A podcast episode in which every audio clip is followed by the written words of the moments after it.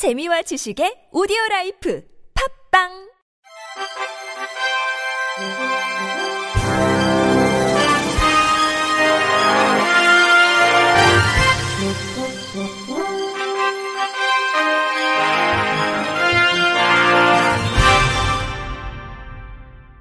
청취자 여러분 안녕하십니까? 8월 3일 화요일 KBS 뉴스입니다. 보건복지부는 어제 김부겸 국무총리 주재로 열린 제23차 장애인 정책 조정위원회에서 탈시설 장애인의 지역사회 정착을 돕기 위해 향후 20년간 단계적으로 자립생활을 지원하는 탈시설 장애인 지역사회 자립지원 로드맵이 확정됐다고 밝혔습니다. 로드맵에 따르면 정부는 2022년부터 2024년까지 3년간 시범 사업을 통해 장애인의 자립을 지원할 수 있는 제도와 인프라를 구축합니다. 탈시설 지원 사업이 본격화하는 2025년부터는 시설 거주 장애인 등을 대상으로 매년 750여 명씩 선정해 지역사회 정착을 지원하고 2041년께는 시설 전환을 마무리한다는 계획입니다.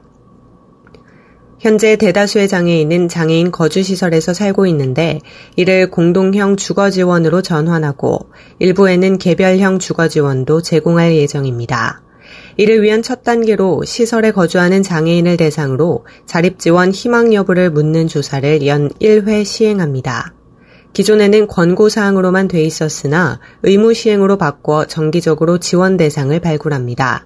특히 시설 장애 아동에 대해서는 지역사회 자립을 우선 지원하도록 하는 지침도 마련하기로 했습니다. 아울러 자립 전 중간 단계 거주 공간인 체험홈과 자립 지원 시범 사업을 통해 사전 준비부터 초기 정착까지 체계적인 자립 경로를 구축할 방침입니다. 구체적으로는 시범 사업을 통해 자립 지원사를 배치하고 주거 환경을 장애인의 생활에 맞게 개선하며 건강검진도 지원합니다. 정부는 인프라 구축에도 본격적으로 나섭니다.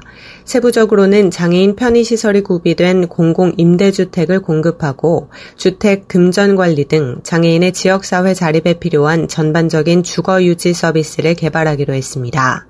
아울러 장애인의 지속 가능한 자립을 위해 소득을 얻을 수 있는 일자리도 늘립니다.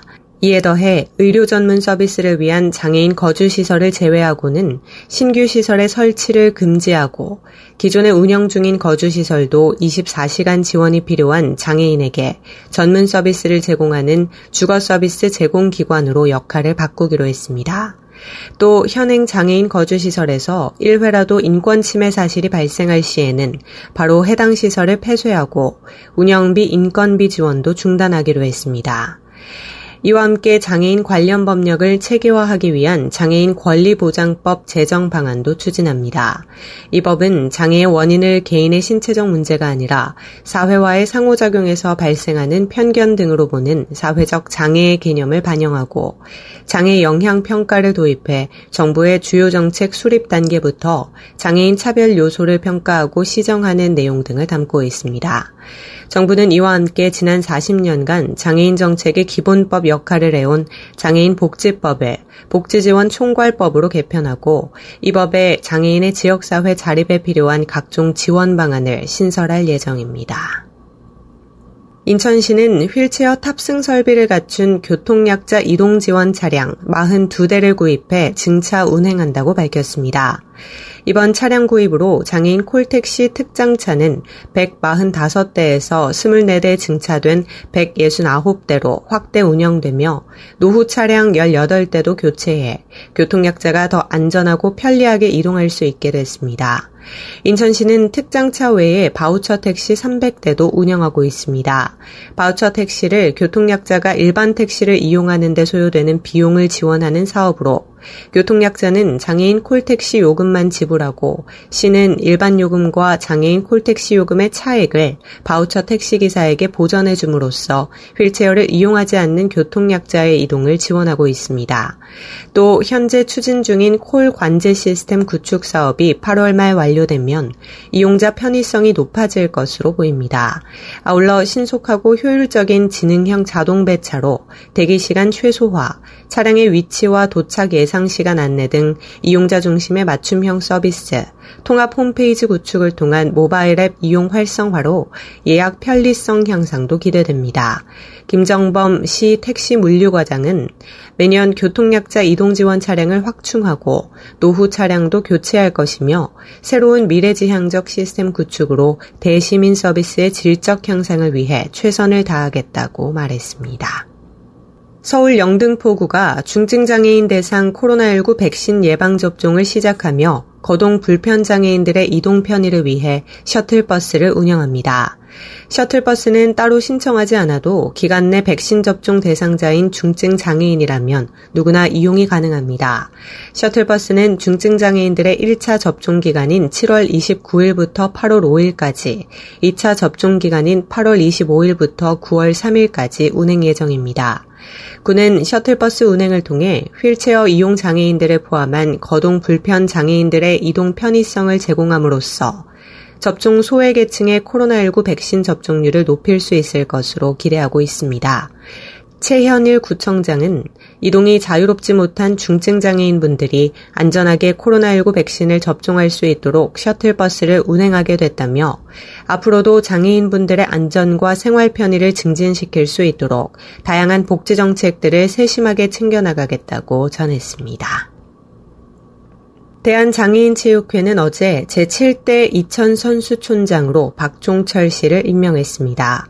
박신임 선수촌장은 공개 채용을 통해 임용 후보자로 선정돼 이사회 동의를 거쳐 8월 1일자로 최종 임명됐습니다. 임기는 차기 회장이 주재하는 첫 번째 대의원 총회 전날까지입니다. 박 선수 촌장의 취임식은 사회적 거리두기로 인해 2일 임용장 수여식으로 대체됐습니다. 박 선수 촌장은 2000년 시드니 패럴림픽과 2004년 아테네 패럴림픽 역도 종목에서 금메달을 목에 건 선수 출신으로 대한장애인체육회 전신인 한국장애인복지진흥회에 2003년 7월에 입사해 현재까지 생활체육부장, 전문체육부장, 감사실장, 체육진흥본부장 등을 역임했습니다. 박 선수 촌장은 장애인 선수로 장애인 체육 행정 업무를 수행한 담당자로 40여 년간 현장에 있었다며 장애인 선수를 대표한다는 책임감과 사명감으로 소신껏 업무에 임해왔다. 현장 경험과 선배 리더십을 발휘해 이천 선수촌을 한국형 명품 스마트 선수촌으로 만들겠다고 소감을 전했습니다. 인천 강화도 개농장에서 노동 착취 피해 의혹이 제기된 50대 장애인이 가족에 인계됐습니다.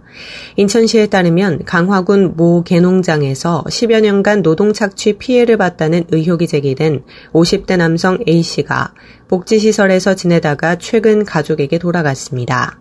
앞서 그는 지난달 동물학대 현장을 포착하려고 해당 농장을 방문한 동물구호단체에 의해 발견됐습니다. A씨는 지적장애가 있는 것으로 추정됐지만 지방자치단체에 장애인으로 등록돼 있지는 않았으며 당시 동물구호단체는 그가 농장으로부터 막걸리와 담배만 받고 새벽 시간대부터 오후 9시까지 중노동을 하고 있다고 주장했습니다. 또 인천 인천시 부평구에 집이 있지만 명절 때만 귀가하고 휴대전화도 가지고 있지 않아 노동 착취 피해가 의심된다고 덧붙였습니다. 농장주는 당시 A씨는 먼 친척 동생이며 너무 불쌍해서 내가 데리고 있었다며 매월 60만 원의 월급을 가족에게 보내고 있다며 노동 착취 의혹을 부인했습니다.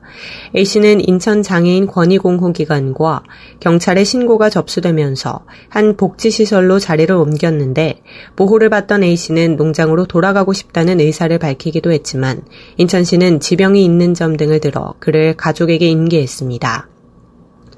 인천시는 병원 진료와 인지검사 등을 통해 A씨가 앓고 있는 병이 장애에 해당하는지 여부를 판단한 뒤 자활 프로그램을 지원할 방침입니다.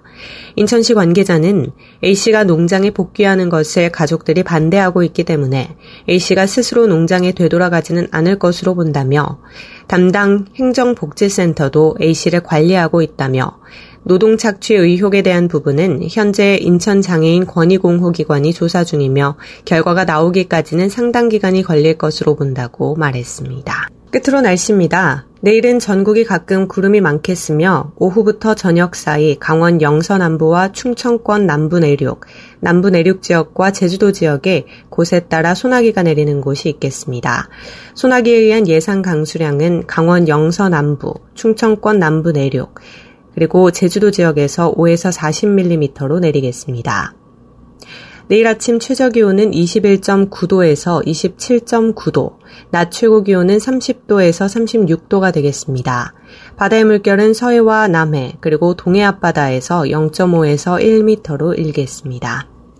이상으로 8월 3일 화요일 KBS 뉴스를 마칩니다. 지금까지 제작의 권순철, 진행의 조소혜였습니다. 고맙습니다. KBIC